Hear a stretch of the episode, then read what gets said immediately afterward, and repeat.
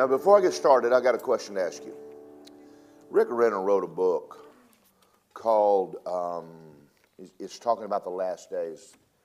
Um, what will the world look like when Jesus comes back? Also, we have a new, the world has a new project called the 2030 Agenda. Do y'all know about that? Yeah, y'all ought to. I have a question for you. If I get up on Wednesday nights and start teaching you what's happening in the world and what's going to be happening, you, is that something you want to know? Yes. Okay. And I'm not talking from a negative standpoint. I'm not talking about doom and gloom and hellfire and damnation. Mm-hmm. I'm talking about what they're planning and what God is doing. Now, if y'all want to, but I don't want the crowd to thin out because you go home and go, oh, I feel terrible. Listen, the worst thing that's going to happen to you is you're going to die and go to heaven. That'll be your worst day. So everything else is good. Amen. But there's a lot going on, and I and I feel like there's people here that are not watching and paying attention to what's happening in the world. And I want you to know, and I'm talking about from a Bible perspective. I'm talking about what does the Bible say? How close are we to the rapture? You know, the world has 2030 agenda. Does anybody know what 2029 is?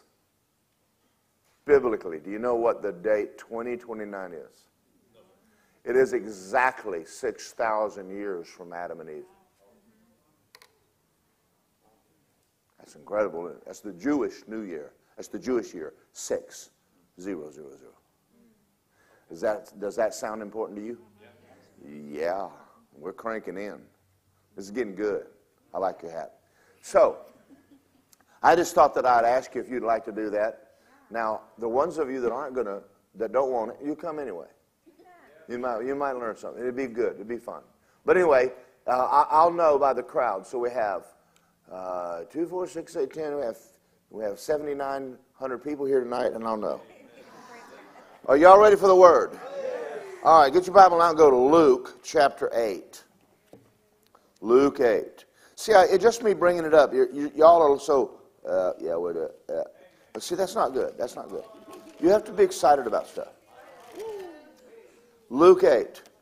Does anybody even remember what I preached last Wednesday? Does anybody know the title?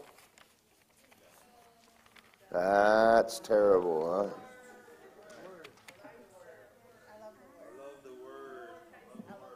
There you go. I love the word. Did we do a good job preaching on what the word? Amen. We did. And um, and, and I we talked we talked last Wednesday about falling back in love with the word, with the word of God. I'm going to make a statement to you right now as I get started because I'm going to be preaching a sermon right now called First Things First. How many of you have ever gardened?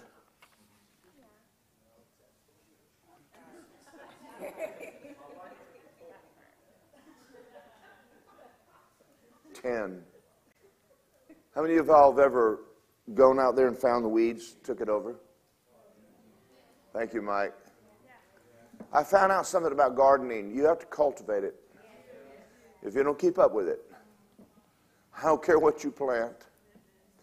And the Word of God's the same thing. You can plant it, and you better cultivate it. And we're going to talk about first things first. We're going to talk about that tonight. Um, last week, when we started off, I read something. Uh, I may not. I may not start off with that right now. I got a hundred notes up here. Don't be afraid. It don't mean nothing. I was going to preach two hours no matter what. So Luke eight, chapter uh, chapter eight, verse four. And I'm going to read the sower sows the word. Now, last Wednesday, I stopped here and I made a statement about this, and I said, We're going to pick this up Wednesday night. And I want you to pay attention because it's very, very important.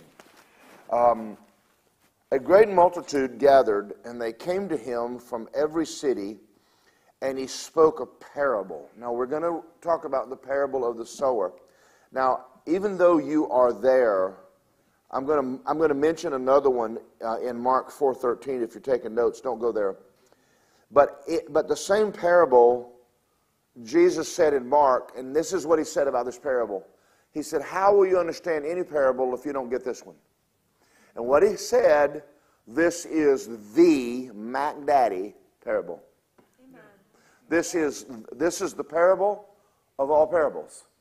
In other words, if you don't know anything else in your Bible, you ought to know this. So to me, that was like, well, let's well, well, let's pay attention to this thing, and it's helped me a lot reading this parable and knowing and understanding it. So Luke eight four, uh, five, a sower went out to sow seed, and as he sowed, some fell by the wayside, and it trampled down, and the birds of the air devoured it. I know many of you have heard this before, but pay attention; you might learn something. Some fell on a rock and soon sprang up and it withered away because it lacked moisture. And some fell among thorns, and the thorn sprang up, and it choked it. And others fell on good ground, and it sprang up and yielded a crop a hundredfold.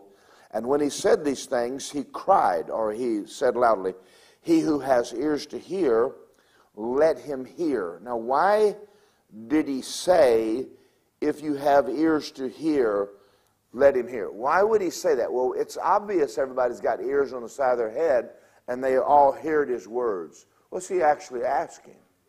Are you paying attention? Um, he used a word in another parable, another talking about the same parable, and he says, Don't let your heart become hard. Right. Now, what does that mean? What does he mean by that? What that means is after you've been in church a while, we have a tendency to, I know that. Yeah. It's not do you know it, it's do you do it? Knowing it, I mean, everybody goes, oh, I know that. You know, I know all about working out weights. Don't mean I do it, but I know all about it. I know all about dieting. I don't mean I do. By the way, so far in the last three weeks, I've lost 14 pounds. I decided to get real serious. I saw Jody one day and I said, My God, I can't let that guy lose more weight than me. So not that, not that. I just got tired of looking at this fat guy in the mirror, and I found out one day it wasn't a picture, it was me. I thought Santa Claus had been coming, and I went, Lisa, why is Santa Claus in the bedroom? She goes, honey, that's a mirror. So, so I decided to knock it off. Lisa and I are also going to be going on our anniversary to St. Thomas. And I cannot be having people asking for my autograph thinking that I'm Shamu. never mind. Y'all didn't get a bit of that. Y'all are looking at me like, okay, never mind. All right. You know, Lisa used to have a horse named Handsome. I hated that horse because every time she called him, I came running. I'm a slow learner, you know. And the horse thought it was his name too, and both of us were deceived. Verse 9, it says, And his disciples asked him and said, What does the parable mean? And he said, To you it has been given to know the mysteries of the kingdom, but to the rest it's given in parables that seeing they may not see, and hearing they may not understand. I may explain that later because that sounds like he doesn't want them to know, but he does. Verse 11, Now the parable is this the seed is the word of God. Now, a seed when you plant it, doesn't know who you are. It doesn't care who you are. It'll work just because it's got planted. A lot of times when we start talking about the Word of God, you're basing whether it works on, on, uh, on your personality and everything else. Not true. Just plant it and let it do its job. Okay? He says, Those by the wayside are the ones who hear, and the devil comes and takes away the word out of their heart, lest they should believe and be saved. And the ones on the rock are those who, when they hear, they receive the word with joy, and they have no root. If you been, were born above the Mason Dixon line, that would be root. Who, I want to talk about all the people from Boston who believe it for a while in a time of temptation fall away. I was helping Paul back there, helping Paul a little bit. Now, the ones that fell among thorns are those when they hear, have heard, they go out and are choked with cares, riches, and pleasures of life, and they bring no fruit to maturity. And the ones that fell on the good ground are those who have heard the word with a noble and good heart, keep it, and bear fruit with patience. Now, I said this last week, and I'm going to say it to you again, and I want you to listen to what I'm going to say. in every church in America that I'm aware of, they classify everyone in one or two classes. That's all there are saved, not saved. Saved, not saved. And you never hear the other two classes. I don't think you ever hear it. So, what's happened to us is we walk into a church and we have a mindset that it really doesn't matter what we do, how we live, as long as I'm saved. What's that mean? I'm saved. Well, that's not true. That's totally not true. If it was true, Jesus would have only had two classes. But he said there's four. So one somebody's not right. Now, last week we talked about, and, and I read a paper to you from um, Andrew Wommack, and I want to read it again. I want to start off by reading this because the mindset of Christians in America, if you want a move of God, if you want your prayers answered, you're going to have to make change the way you think. We have to think word, not church. Very, very different. They're, they're, they're two different things. All right. He wrote this article three years ago, Observe All Things by Andrew Wommack, a teaching article. How, does the, how much does the Bible get in the way of what do you believe? If you're like most Christians, you believe in Jesus, but you have compartmentalized your faith so your Bible beliefs have only a little influence over all the areas of your life. Did you know that 50% of evangelical Christians, and I'm not talking denominational Christians, I'm talking about I believe Jesus died on the cross, rose from the dead, and I, and I believe that I'm saved. 50% in America do not believe in absolute truth. Now, y'all didn't even wiggle on that. That's astounding. Is it, is the Bible 100% accurate? Is it absolute truth? Yeah. Right is right and wrong is wrong, no matter what you and I think. That it, it doesn't matter what Washington says, it doesn't matter what culture says. And this is where society is going, and they're doing everything in their power to take your kids down this path. This is one of the reasons I'm paying this building off, because in our next project, we will begin, and we've already begun looking into starting our own elementary school because your kids do not need to be raised being taught there's more than two genders. That a boy might be a girl one day and a girl might be a boy the next day, and however she feels about it. You, there's a scripture, and I looked it up the other day, and I, I can't find it. Rick Renner get, has it. It says, In the last days there will be moroni's. That's where we get our word moron. We're in the last days. If you believe that, don't get mad at me. You're a moron. If you don't know what you are, boy or girl, you just you know have somebody take you to the back and check you. You come out. We'll help you with your confusion. and and that what I just said is so anti-political. You know how many people are getting kicked off of Facebook just because they don't go along with the culture? Hallelujah. For many, and he's talking Christians, the Bible does not influence what you believe one iota. As long as you claim to believe in Jesus, you think you can believe whatever you want about any issue in life and society, and that is absolutely wrong. All that means is they have not been taught to observe all things Jesus commanded. Now, listen to this scripture Go therefore and make disciples of all nations, not converts Baptize them in the name of the Father, Son, and the Holy Ghost. Teach them to observe all things I commanded. Teach them to do what I said. Now, for all of you people that are here, oh, let me say, I don't have an opinion. I have no opinion. So if you sit around the dinner table at night and talk about what pastor thinks, stop. because it absolutely does not matter what I think.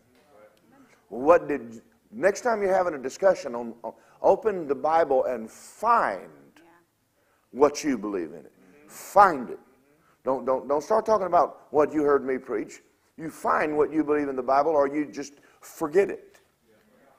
Okay?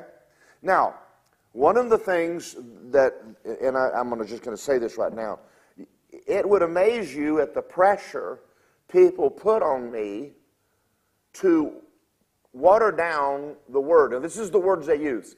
Well, I, b- I believe the Bible, but you need to use wisdom. And whose wisdom are we referring to? Certainly in God's. Now, you're hearing these. Well, you know what? I know what you believe, but I'll tell you, you got to use a little wisdom. Well, I, I thought the Bible was wisdom. So I'm obeying the Bible and I need some more wisdom. No, I don't need any more wisdom. I got it. I got the wisdom of God. And if you don't have the Bible on it, you don't have the wisdom of God. You don't have any wisdom at all. That's not wisdom. Okay. You see a disciple, not a convert. And see, you have to understand something. I assume you came here for me to use that and teach. I assume it. I, and I and I and you can't come to me and go, well, I'll tell you what I think. I go, mm, okay. Actually, don't care. A disciple is a person who observes all things. Now, you're going to run into scriptures that you don't agree with. And what are you going to do? You're going to go, Shandai, we should change. And, and I'm going to tell you something. There's a temptation to go, oh. Now, there's another scripture we may, we may or may not get into tonight. Do not lean to your understanding. Now, I'm going to say this, and I'm not, I'm not picking on you compared to God, you don't have much up here. Mm-hmm. We borrow his brain a little while. And I didn't say you didn't have much up here. I said compared to God, you don't have a whole lot up here. So whenever we're going to pick between what God said and what you think, we'll just lean over on God a little bit. A, a, a disciple is a person who observes all things Jesus commanded. By and large, the church has not been making disciples, and it has not. It has not. In this church, when you walk out of here, someone says, What do y'all do? What do y'all believe? What, what is your, um, what do you call it? Um, motto. Not a motto, but a vision. We grow Christians. It's Apopka. It's Foliage capital of the world. And you're a big, you're a tree of righteousness, so we should grow you up, right? And, and you don't have to be confused when you come what my goal is. Don't walk in there and go, he preaches on that. I have a friend that has a church in Florida. He's a Rhema grad. But he decided that if he told people that they talked in tongues, that people would leave his church, so he didn't tell them. A lady came there a half a year. And finally, one day she went, Y'all speak in tongues? And she left anyway. Listen, go ahead and lay all your cards on the table. That's called deception. When Lisa and I got married, I told her everything. I don't want to find out something later and go, ah, I kind of forgot to tell you that. Yeah, robbed the First National Bank in one time. Yeah, Just tell them everything. Let them make a, an intelligent decision. Okay. A disciple is a person who observes all things. And if you're not, you're not a disciple. Then that may bother you a little bit for a little while, but it's all right. By and large, church has not been making disciples. Not in America, they haven't. They do. Many, some do, but not all. The goal has been let's get people born again and make sure they're headed to heaven, and everything else will work out. That's wrong. This has caused problems. Where he's going is the election. Because the church is not teaching people to observe all things Jesus commanded. There's a void in society where Christians ought to be taking a stand. When it comes to social, moral issues, a lot of Christians are silent or they oppose what the Bible actually says. They professed faith in Jesus, but they're not a disciple. That might sound shocking to you, but look how Jesus responded to people who put faith in him. And Jesus said in John 8 31, If you continue in my word, you're my disciples indeed. It is not enough to get saved so you don't go to hell. It is not an insurance policy. You you have to continue in Jesus' words if you're going to be a disciple. This ought to be the goal of every Christian, but it's amazing how many don't get it. They think the Bible should not influence what they think about economics, racial issues, marriage, or health. The Bible's complete. There is not a more perfect book on the planet. And compared to every book you've ever read, this one is one billion times more important than number two. Amen. Not even in the same category. Not even in the same. There's a, there's a monument in Washington, D.C. with great men in it Abraham Lincoln, all kinds of presidents, and all kind of Confucius. And they got Jesus in there. I think they need to take him out. He doesn't belong in there with those men. He needs his own building. Because ain't nobody beside him. That's an, that's an opinion of mine, but I'm not ready to buy that building yet, so. Now, I said all of that because I want you to understand that God thinks this way. God thinks that you're supposed to be a disciple. God thinks you're supposed to be paying attention to what He said. That's, that's heavy, that's pretty big. We have the idea, well, I don't know if I like that scripture. Well, okay. Well, do it anyway. So he didn't say, he did not say for you to read the Bible to believe it. That's right. He did not say read it to understand it. He said do it.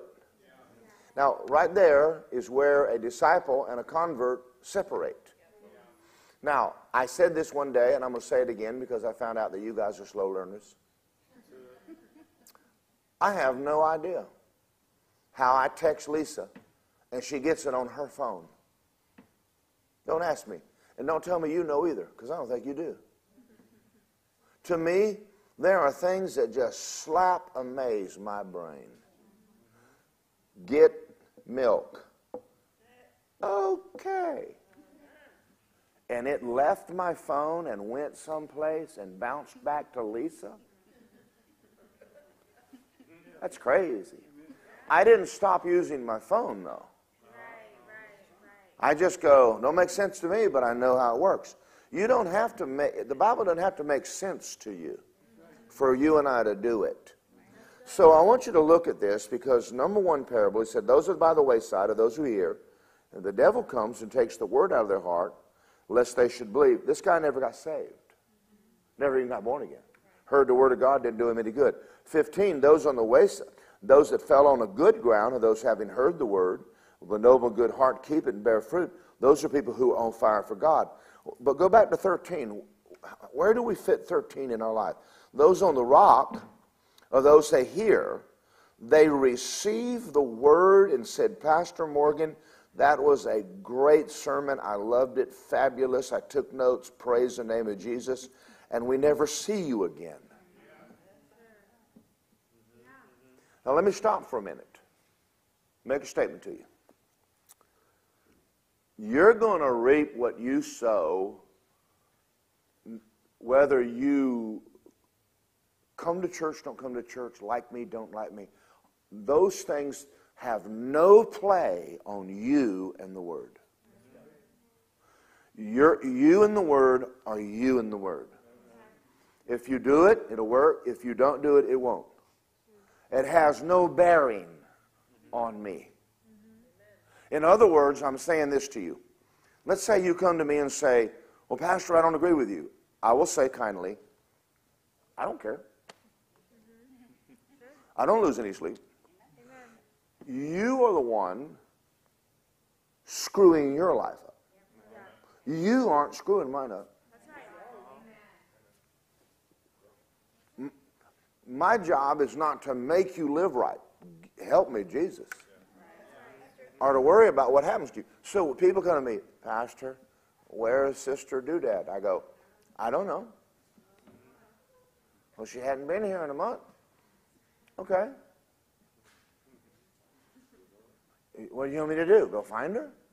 Well, she's a little sheep. No, she's a big goat. and she's the one that tore the fence down getting out, you know. And, and I want y'all to understand something. You, there's this idea that you're going to show us something. Get in line. There's only a thousand people that have showed me something.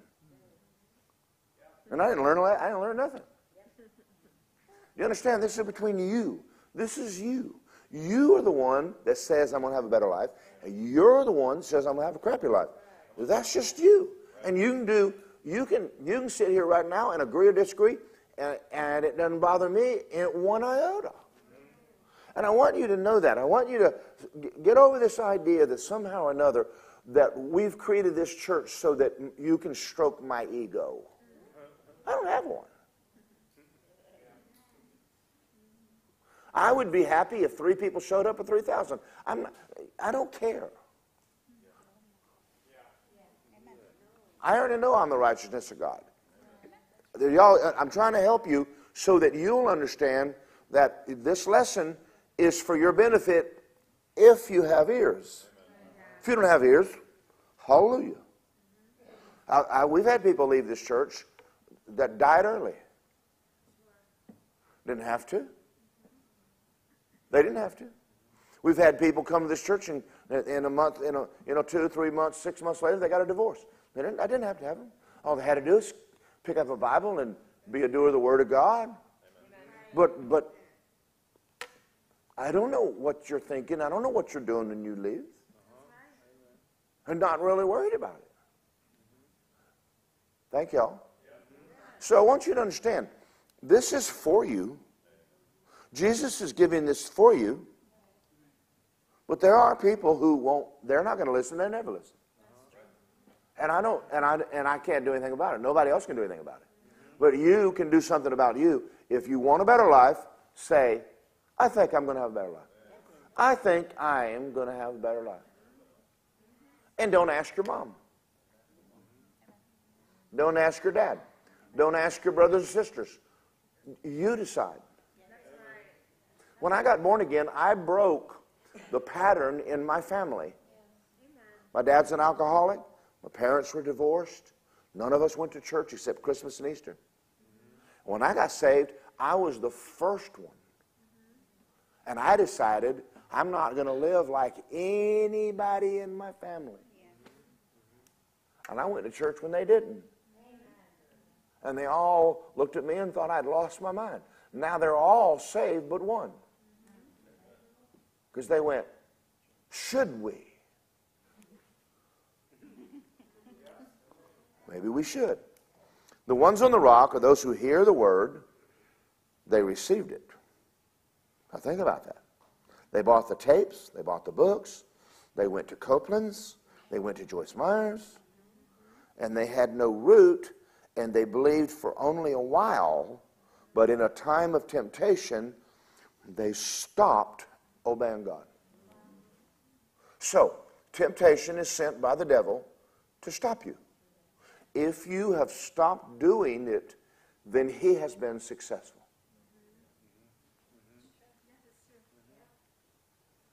And there are people who stop. Jesus said there would.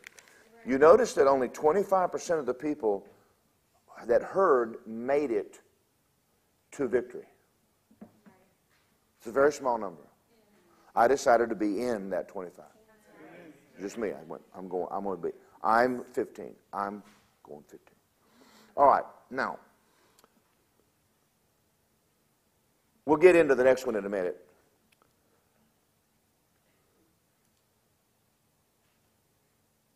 So, what happened to him? Let's use a word here, and I want you to think about this. The Bible or the Word captured their attention and they got revelation knowledge but they didn't keep it because something else captured their attention. All right, I want you to go to Revelation 2. Just go over there. And I'm going to show you how Satan works if you want to know. And I want you to know in, in the next one we're going to get into, if we get into it tonight, cares, riches, and pleasure, he isn't talking about temptation there at all. And yet, those people brought no fruit either. And yet, they never got into sin. Say, wow. All right, Revelation 2, 2 4. It says, Nevertheless, Jesus talking to people in church, I have this against you. You've left your first love. What is first love? Well, when I met Lisa, I had a moment that was like, God, she's pretty. It was a wow factor. It was like, yeah. And when we first started dating, I didn't have a lot of money, but I could cook a good steak, lobster, crab, and shrimp. And Lisa is part mermaid. and so I would, I'd go home and I would make salad and dressing and baked potato and cook shrimp and crab meat, and I'd call her. And she'd come over. My time of dating Lisa was on a scale of 1 to 10, a 10.5. We had absolute ball. We would sit in my house, listen to Christian music, pray, and, and eat good food. And we couldn't afford to go out, so I would cook. That's first love. That, that's when you're on the phone all the time and you say nothing. And you can't wait to get home just to, so you can talk and say nothing. A bunch of goo goo and a gaga and a hallelujah. And I'm sitting down and I'm planning the day I marry her like it's Christmas is coming. And I never have to talk to her mama about it again. Every night, I would take Lisa home about 10 o'clock, and I hated taking her home. But she's not my wife. By the way, we never had relations. We decided that one day we'd be in ministry, we would be counseling people and girls and boys, and can it be done? And we decided it can be. And we decided we're not going to go down that road. And so our time was just learning each other. And I'm going to tell you something. You need to learn your spouse. Not revolve it around sex, about around the person. Now that's first love. What happens to people who say, I'm no longer in love? Why does that happen? You've stopped thinking and you stopped looking. You, you, something else has your attention. So marriage is cultivated. Do y'all hear that? Mm-hmm. It's cultivated. That means that you put date night in your calendar. And, and you don't let anybody take it. I don't care whether it's the boss at work. I don't care if it's your in laws. I don't care if it's the kids. You were married before you had children. Hello? You get a babysitter and you take her out and you wine her and you dine her and you get her flowers and you treat her like the queen that she is. I don't care whether you've been married five minutes or 50 years.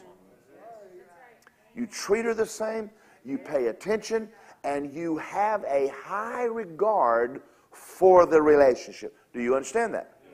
Okay. That's how marriages last. It does, and, and if, you, if you're divorced, somebody told me when I went through a divorce that, it, that it, both of us were at fault. And, and the, I went to the Lord and I said, Is that true? And he said, In the garden, was it my fault and Adam's? I said, No, sir. He said, Well, it's not necessarily your fault. It could be just her. Yeah. Don't shout me down. That's good news. That's Someone says it takes two to tango. Yeah. But, but Jesus couldn't make Judas Iscariot live right. right. Jesus didn't fail Judas. Right. Amen? Amen? So there are people on the planet that did everything in their power, exceeding abundantly above, and the marriage still failed. And don't you beat yourself up. And you may have made mistakes, but I'll guarantee you one thing. If, if there's a selfishness in there someplace, and if they left, it's them. And you get over you and just, you know, and just realize that's why God put lots of men and lots of women in the earth. And there are some good, the bad, and the ugly. Just make sure that you pick your cowboy real good the second time. Amen. Make sure there's more to the person than, you know, just surface. All right. But we're talking now about the fact that marriage has to be cultivated. That means you got to work on how you talk. You're, I'm living with Lisa in the same house. Ask me whether fur has ever flown. Yeah, but I've almost got her straightened out. So, but you know, if you're going to have a marriage, you're going to work on it. Now, if you're going to have a relationship with God, you're going to work on it or it will deteriorate. And it's not God that left. God is not the reason you don't read your Bible. God is not the reason you don't pray. God is not the reason you don't go to church. You are. Something else is taking his place. Now, I'm going to say something, and, I, and this will help you. I didn't say you didn't love God, but he might be number two. He, he's not going to stay number two because soon he'll be number three. Because once you leave and stop cultivating that relationship, You'll stop the next one. He'll become three, and then four, and then five, and then you'll come back one day and go, I don't know what happened. Now, I'm going to make a statement here about temptation. I have been propositioned by the opposite sex when I had hair. Contrary to what you may believe, in my 30s, I was a good looking man. Now, I can't even get my amen. I nothing. But I'm going to say something to you that may, you may look at me and go, whoa. I mean, I'm talking about females who say things that are definitely oh, my husband won't be home until midnight and he'll never know. And since you're in a bra and panties and you're trying to come out of that, that's kind of a sign. I'm not guessing. I think this is happening. And so since I was there to fix her AC, I realized it was more hot here than the, than the building. And I could tell you this story uh, it wasn't one. But the funniest one was an 80 something year old woman. Now, now, I should have known Frank then, and I would have just said, Frank, I got. And she came in one day, and I'm working in her apartment, and she's shaking everything. and I, honest to God, have no idea what she's doing. My mind is not that sharp. I'm not thinking this old woman is hitting on me. I mean, I'm really not. And she's looking at me going, and I'm thinking she's got Parkinson's disease or something. She's, I mean, everything. She's going to break something here. And I'm on a ladder and I'm changing a, a light bulb and a fixture in her apartment because I'm the maintenance man. And finally, after about a minute, it kind of dawned on me, uh, and, and I'm like,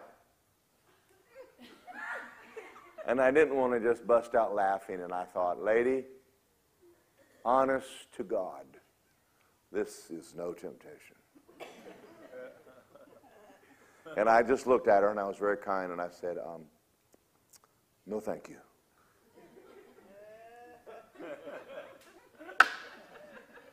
If, if, if she saw the girl next door that was hitting on me last week, she wouldn't even have attempted this. But I'm saying that to you, and I'm going to make a statement to you.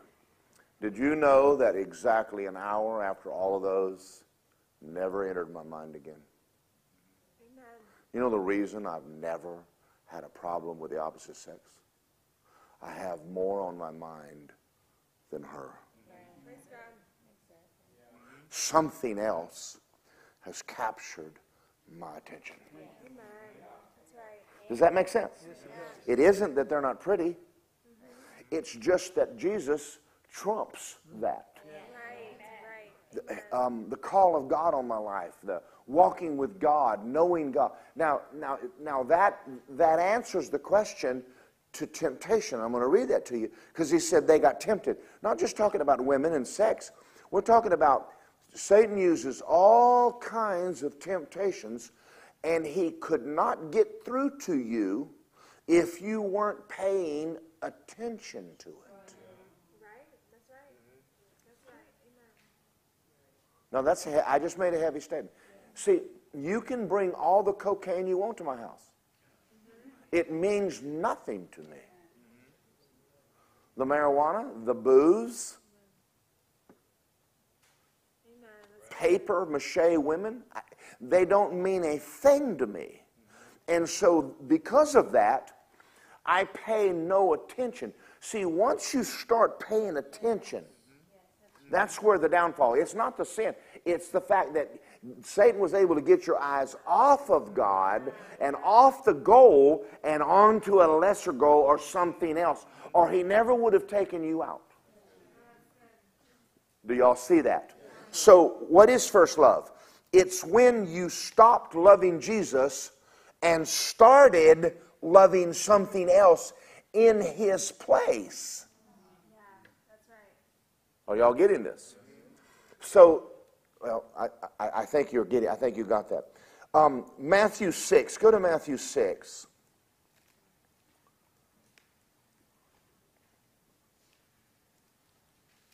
I had a girl ask me one time uh, when I walked out, Are you gay? I said, uh, Not close. And she said, Why did you leave my apartment? And I said, I'm married and. And. That does not honor God. And she went, Oh. That answered her question. I'm, I'm not a fruitcake. I know what a woman looks like. That's why I have one. I think every man ought to have one. They're kind of nice. And so if you if you're tempted by pretty women, do what I did and marry the prettiest one in town. You don't have to worry about all the rest of them after that. Amen. The Bible says if you burn, get married. So just get married. Y'all are so much fun. Matthew 6, 25. Look at 25. Let's read it. Therefore, I say to you, don't worry about your life, what you're going to eat or what you're going to drink, or about your body and what you're going to life is more than food and the body more than clothing. Look at the birds of the air. They don't sow, they don't reap, they don't gather into barns, and your heavenly Father feeds them. Are you not much more valuable than they are? Which of you, by worrying, what is worrying? It's where your focus is not supposed to be. You're looking at something you're not supposed to be looking at can add one cubit to a statute. Why are you worrying about clothes? Why do you worry about your car payment? Why are you worrying about your house? Why are you worrying about things? Does God meet your needs? Then you don't have to kill yourself at, at your job. Am I right? Because your focus is wrong. I didn't say don't go to work. I said don't don't kill yourself. All right. And I say to you that even Solomon, all of his glory, wasn't arrayed like one of these. Now, if God would clothe the grass of the field, which today is tomorrow stone in the oven, would he not much clothe you? Look at what he says. Oh, you of little what? Faith. faith. It's a lack of faith. Therefore, don't worry, saying, What are we going to eat? What are we going to drink? What are we going to wear? After all these things, the Gentiles or the, or the, or the unbelievers seek. Your heavenly Father knows you need them. Seek what? Say first. First. Now listen, we're going to talk in a minute about money. He never told you you couldn't have any money. That's right. But in, in, in modern day, a church like this, it's real easy to become covetous. Mm-hmm. because we believe in prosperity. You can become covetous in a church that doesn't believe in prosperity. That doesn't change it. But it's real easy to shift from believing God to believing in myself. All that has to change is your focus. No longer trusting God, and trusting in you. Brother Hagin said there was a man in his church, and uh, he made a good income, worked in the oil fields.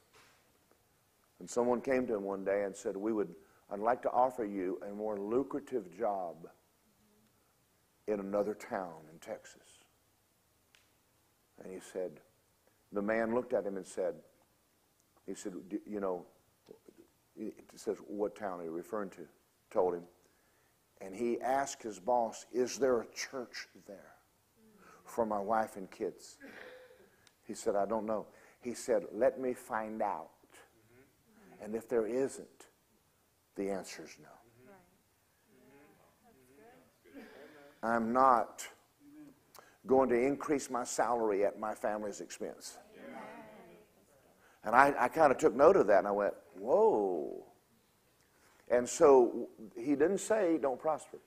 He said don't make it number one. Now let's go back over here and read this. I didn't read verse 30, 24. No one can serve two masters.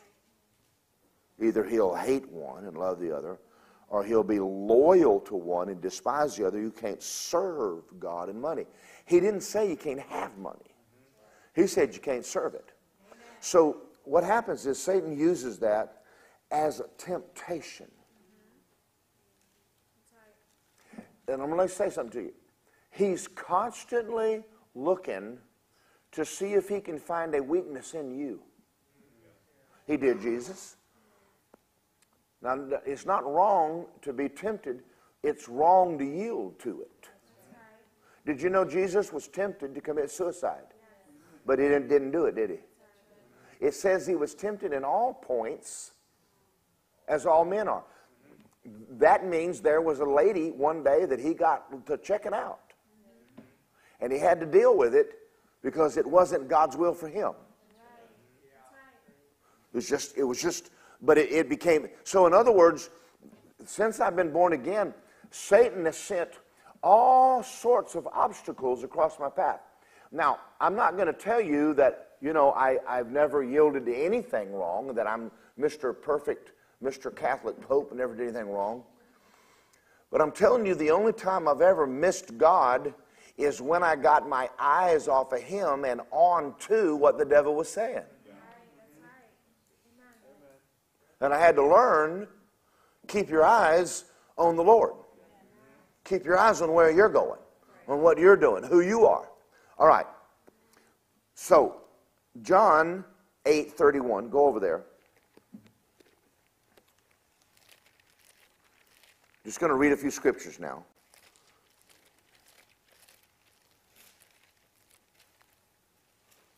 Luke, keep going. I could probably just quote it, but I want you to see it. John 8. 31. And Jesus said to the Jews who believed in him, If you abide in my word, say abide. abide. What does it mean? It means live and continue. Lisa and I live together. We abide in the same house, therefore, we have a relationship. You're going to have to abide in the Word or you're going to get off. He said, If you abide in me and my Word abides in you, you can ask what you will. He didn't say if you heard it one time. He didn't say if you mentally assent to it. He said if you're abiding in the Word. Do you know how long the word is good in you? Jesus said, My word is bread. Man doesn't live by bread alone. So let me ask you this question How long does the last meal you ate last? A while, a little while. but not much. There's one thing you're not supposed to fast, it's your Bible. So abiding is more is more than just I read that. Now listen, you know, you, you heard the story about the man, the woman came up to him and says, Do you love me? And he says, I told you I love you the day I married you, and if I change my mind, I'll let you know. Amen. Thank y'all. That's not abiding. She might want to hear it twice in her life. How about once a day? Amen. Hey, Justin, tell her how beautiful she is. I told Lisa one time, I said, You are a smart woman. She goes, Thank you. I said, You married me. you knew I had to say something. You knew. If you abide in my words, you're my disciples. Not, not if you heard it, only if you're doing it. And you'll know the truth, and the truth will make you free. There's no truth helping you where you're not abiding. That's right. It's not a, I, I read that. It's I live in it. I'm living in it. I'm going to show you what I, I'm going to show you what I'm trying to say. I lost my Bible.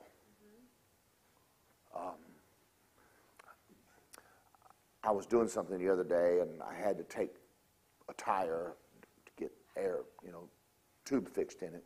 So I had the bright idea before I came to church that Sunday morning to grab my tire and to hunt it under one arm in my Bible, my day timer, and I'm headed out of the truck. Mm-hmm. Because Monday, I'm going to drop it off. Mm-hmm. I didn't need to do that, but, but it was an idea I had. Mm-hmm. And I opened up the tailgate and I dropped it in there, and I think I left my Bible on the, the truck. So I got here to church and I'm looking everywhere. Bible and daytimer are gone.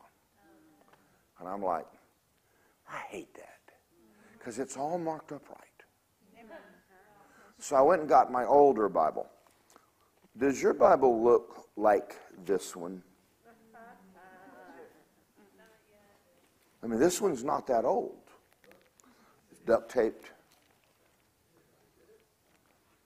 Pages are falling out. So I want you to remember this rest of your life.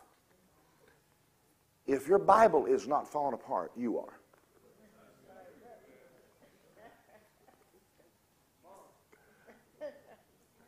This is the Bible of someone who's actually using it.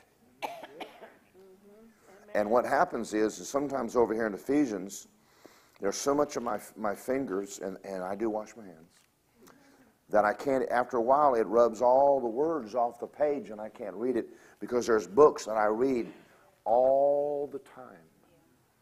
That scripture doesn't do me any good. I read it yesterday, but I read it today. I'm going to read it again today. And I used to think that maybe there's something wrong with me. I thought, well, I thought I believed that. Well, you did yesterday.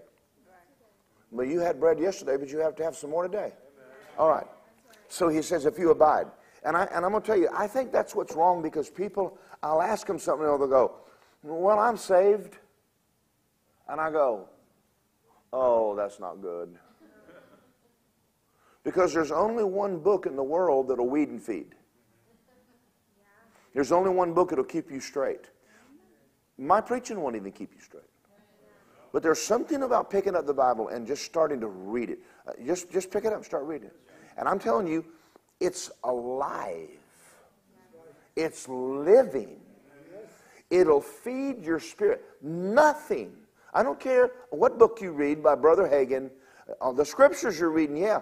But I mean, read books, yeah. Nothing wrong with reading books. Nothing wrong with CDs. But I mean, pick this one up. And just, you say, well, I don't know where to read. Well, just start reading. I'm going to guarantee you, your spirit man will go, oh, yeah, oh, yeah, oh, yeah. And you'll put it down 15, 20 minutes later, very different than you picked it up. And you can't, you, you can't live for God and, and bear fruit without doing that. They invited us, they invited me and our church to go to do a Thanksgiving service. There was a year that every church gathered together on Thanksgiving and had a, a church service, and everybody in Apopka was invited. Well, this year, the Catholic Church was the place. I mean, one year it's the Nazareth, next year, the year before that was the Baptist. And so every year they pick a new, new church and a new guest speaker. Mm-hmm. Well, the guest speaker was me. Mm-hmm. That was fun. How many of y'all were there? How many of y'all remember that? Jody, did y'all go that? Anyway. So everybody in our church was walking into the Catholic Church with the Bible. And all the Catholics said, Are all y'all preachers? and Kenny and I were walking together, and he goes, Well, sort of. Yeah. he said, We're all ministers. Yeah. And they said, Yeah, we thought so because you all are carrying Bibles. and I looked at Kenny and I said, That is about sad. Yeah. And nobody in this church carries a Bible? Then get out of there. So, let's look at another scripture here. James chapter 1. Go to James. I want you to, I want you to see this in your Bible.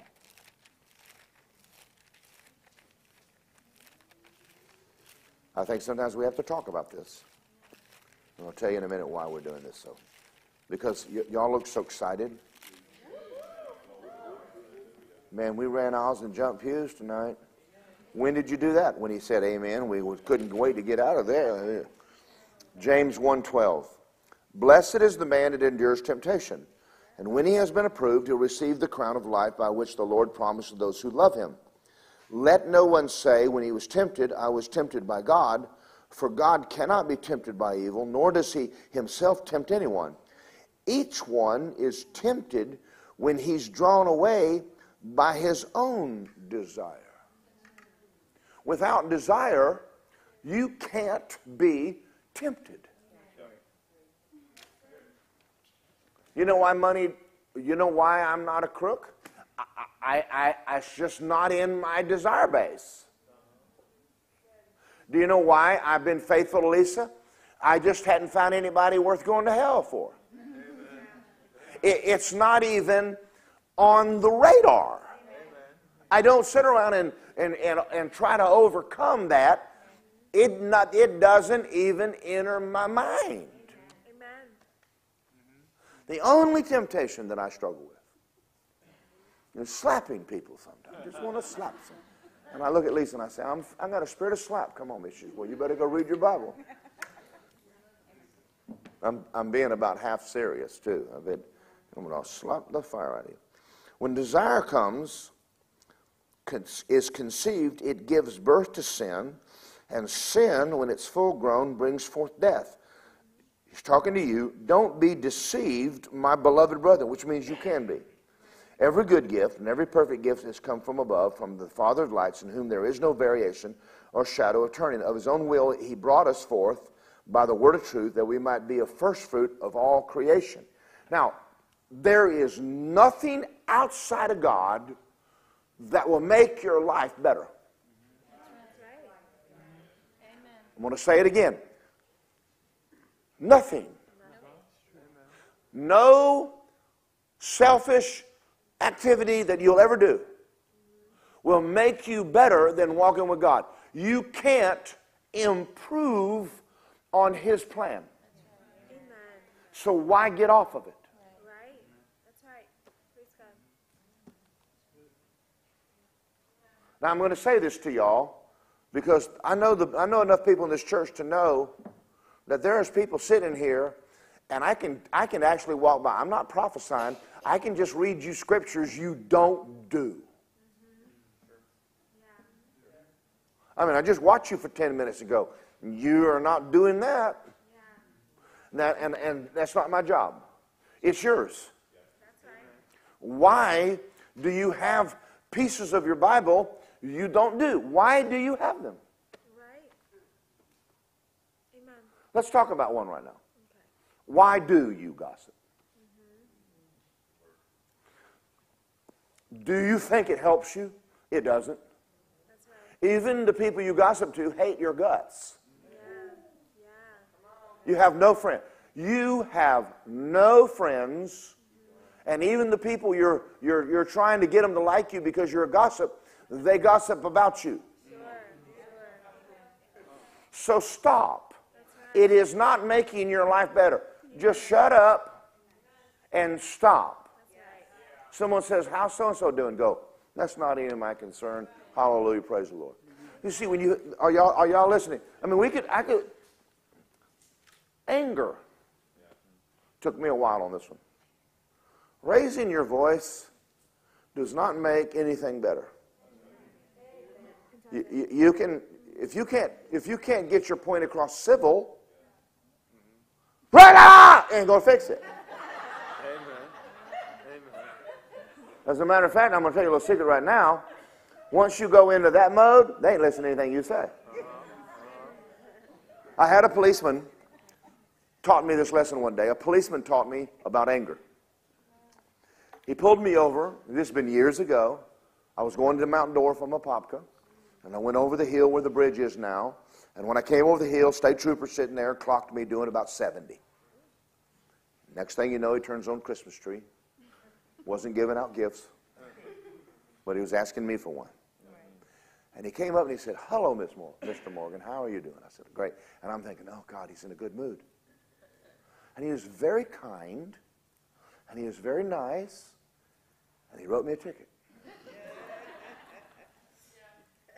He didn't have to be mean to punish me.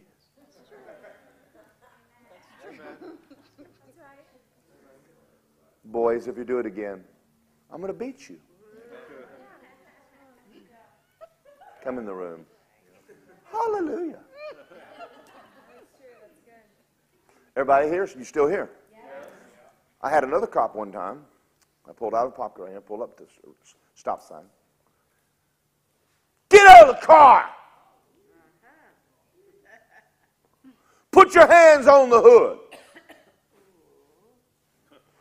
How come you didn't stop at that light? That sign. I went, I thought I did. Oh, you know you did not stop at that stop sign. And he did this for 10 minutes. Punk. Do you think he won? He gave me a ticket. He gave me a ticket too.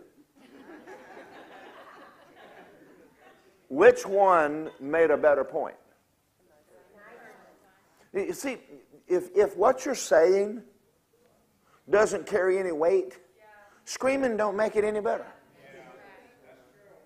I'm going to take right now. That, that does not make you more truthful. So stop. Now, I'm going to tell you the truth about it. it you won't, you, it'll take you a little more than a week. Lisa gave me a scripture. And she, and she uh, it was in the book of Proverbs, and it had to do with, with an angry man. And and I had to read it a lot. And I remember the day that I was in the house and we were in a disagreement, and I had this thought stay calm. It's like, yeah, stay calm. And we're talking. And when we were done, I went, that was good. I did really good. I think I'll go get a cupcake. I did good. What I'm telling you is that you have to find scriptures and go, I think I'm going to change. Because if you're not, see, all of us in this room could, I mean, all, there, I mean, right around this room, there's all kind of stuff. We've already made up our mind. Well, you can't do that. I, I've said this before, and I want to say it again. I want to preach in a Baptist church on tongues. But I have a question. Why don't they believe it? Because they don't want to. Mm-hmm. They're not doing what he said. He commanded you. Mm-hmm. He didn't ask you your opinion. Mm-hmm. Is it costing them? Yeah, it's costing them. That's why they're lukewarm. That's why, that's why they're in the condition they're in. Are y'all out there? So I'm, I'm, I'm trying to tell you that temptation, the things that the devil's telling you that you need to do when he's telling you that God's wrong. And I got one more scripture I want you to read. I want you to go to the book of Genesis now because I got to quit. I got to stop. I'm out of time. But I want you to go to the book of Genesis, and I can't finish until we go there.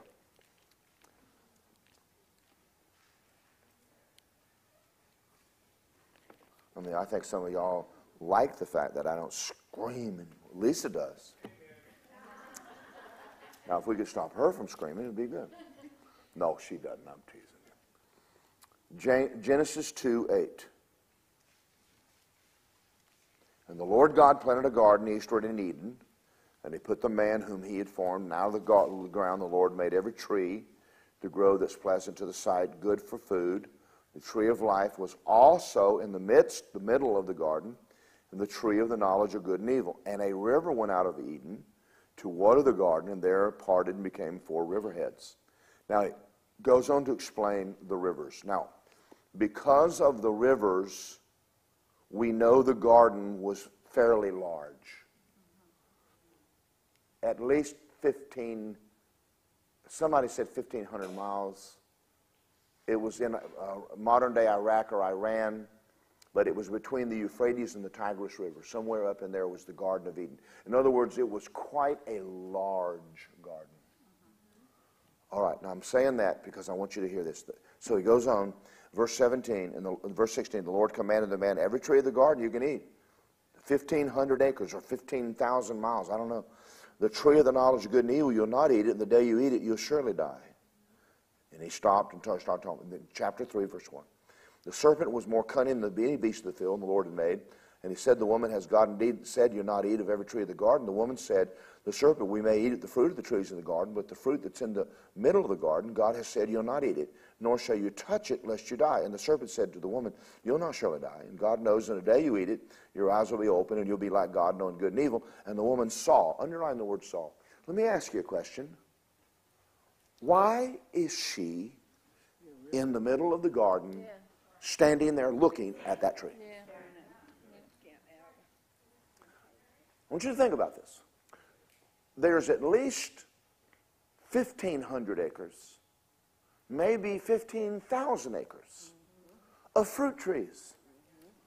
There's only one that he said, don't eat.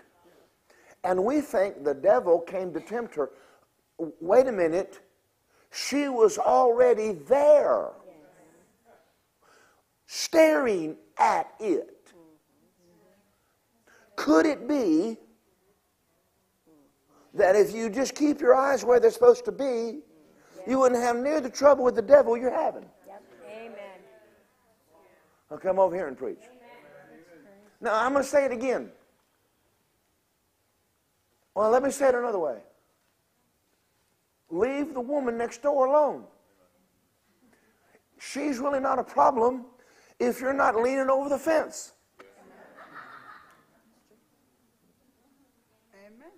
You have a wife. Never mind, I'll come over here. Did God say He'd meet all your needs? Yes. Then why are you staring and highly focused on money above and beyond what God would even give you. I mean, apparently God can't take care of you. Right? No, wrong. So you don't have to be a crook.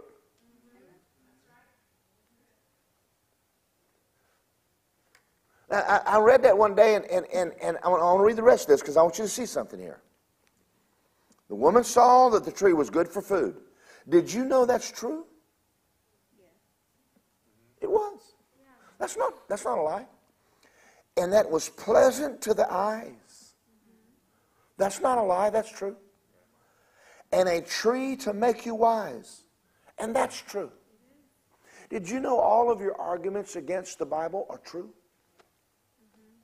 All of your excuses are true. Why are you angry? One, two, three and they're all correct. But he said, stop. Well, you just don't know how bad a wife I have. She ain't cooking for me. She don't take care of me, and she's a mean woman. So, all that's true. Leave the woman next door alone. That's someone else's wife. Fix yours. I, am trying to go. I'm out of time and I'm trying to go someplace. Satan's job is to get you, your eyes and your focus off of what he said, off of what God said, onto what he said, and it might be true. I didn't say truth. What did you hit him for? Well, he was a mean man. That's true. Well, he slapped me. That's true. And he took my wallet. That's true. But you didn't have to kill him. Are y'all out there? Did you go home? I read something the other day. And now, this is going to be political. You know, if you did what the police said, they probably wouldn't shoot you. I mean, you know, our whole society is, is crazy. I mean, the man's got a gun. Quit screaming at him. He might be a carnal idiot. Yes, sir, no, sir. And then take it to court and sue him. But don't. Don't become a stat. Are y'all out there? Did you go home? Our society is, is messed up because no, I'm, I started on this and I'm going to go back to it. Luke, Luke 8 did not say there's just saved and unsaved. There's all kinds of people in between them. And all of us fall in there somewhere where it's temptation. The next one's cares, riches, and pleasure. And none of that's sin. That, there's not even a sin in any of that. But your cares is what you're looking at. Riches is what you're looking at. And pleasure is what's on your mind. Nobody said that, but it's but you're not bearing any fruit. Your life is falling apart, and it might just be Disney. Right. Right. And nobody said going to Disney's a sin. Right. But if you're broke, don't go every week. Sure. Amen. So you can have a happy moment.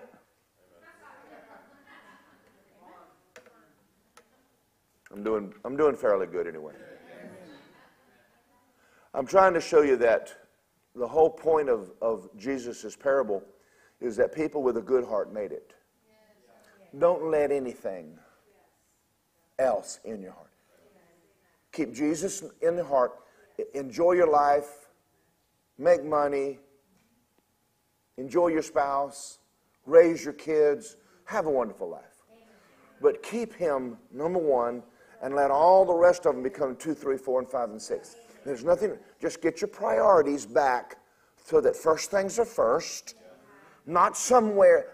Jesus doesn't need to be somewhere in there. That's not good. No, no, no. No, he's number one or nothing. And I'm going to tell you something. That's the key. Keep him number one, everything else will work its way out. You, you, can, you can make the stupidest mistakes in your life, if he's number one, it'll work. And you can be brilliant and, and, and a millionaire. If he's number two, it will fall apart. I don't have time to get into the story. Jesus talked about the Word. He said, You build on the Word. Now, I know a lot of people right now, especially young people, well, I don't have time to read the Bible. I don't have time to read the Bible. I don't have time to read the Bible. Well, I had a man one time that looked at me and, and, uh, he, and um, told me, as a friend of mine, he says, I don't have time to read the Bible. And he got arrested and put in jail, in a prison. And I went to see him. And I took him a Bible because he now has time. And I said, Do you have time? He goes, Smart Alec. He was in for one year. I said, When you come out of here, I want you to be a theologian. And today, he's on fire for God. Don't make God put you off in some hole reading the Bible. No, He won't do that. How many of y'all got this? Say first things first. If you'll understand how Satan operates, you'll understand that when things come, you just go, that's not my focus. No, that's not where I'm not looking. I'm not looking over there. I'm not I'm not in the garden looking at what I'm not supposed to be looking at. There's a lot of stuff to do in this planet without messing with what I'm not supposed to be doing. We live in a beautiful world. A lot of good people. If you have people don't like you, don't hang around them anymore. Go find somebody likes you. If nobody likes you, buy a dog. I know dogs that are so loyal they love bad people. Good dog, good dog. Don't buy a cat. Cats don't love nobody. Nobody owns cats. Cats own you. Never mind. That's another sermon. How many of y'all, while I'm preaching, you're sitting back thinking, I got some stuff I need to get my eyes off and get it over. I'm looking at the wrong tree. I want you to do that because I want, I said all this for this reason tonight. I want to see you here in three months. Six. Next year. I, I don't want you to be here for a short time and then we ask, Where is so and so? They go, We don't know. You keep your eyes on Jesus and you keep him number one. I can't make you do that. I want you to have a good life. I want you to have a good life. And if you do not do it, he will pull you out. And he can't harm you till he gets you out of here. You take a stick out of the fire, it'll go out. It cannot survive alone. If you want it to be on fire, put it back in, on the other logs. Y'all ready to pray? Father, I came here tonight with a sole purpose of, of, of, of sharing something that's, that's dear to my heart because Lisa and I love the people that come to this church. We've seen people come for a while and we never see them again and we hear stories and we don't rejoice. Some of them made it, some of them did not. And I've always wanted to say something to the people so that can, can I give them the information that will show them how Satan's working and the fact that he probably is working on many of the people right now to get them and pull them away from the Word? And can I share with them how to do this? And I did tonight. And I'm asking that the people walk out of here and go, I learned something. And I realized I have an enemy, and he's going to do everything in his power to get me out of the Word of God. And if I'll stay in the Word, then I'll become the 30, 60, and 100 fold Christian. In Jesus' name, everybody said, Amen. Hallelujah. Y'all have a great night. I went 15 minutes over, and I promise you, I'll never give it back. We hope you enjoyed this message by Word of Life Church. We just wanted to let you know there's a lot more content on our website at wolapopka.com. From our YouTube channel to our podcast to our SoundCloud and many more events. We also wanted to let you know that we love giving you these messages. And it helps us too that if you would love to give to the what we're doing, it helps keep all these messages free. You can just simply go to our website and click the big give now button or you can text 407 955 5345. And remember, our pastor's vision is this we grow Christians. So we thank you for listening, and we'll see you next time.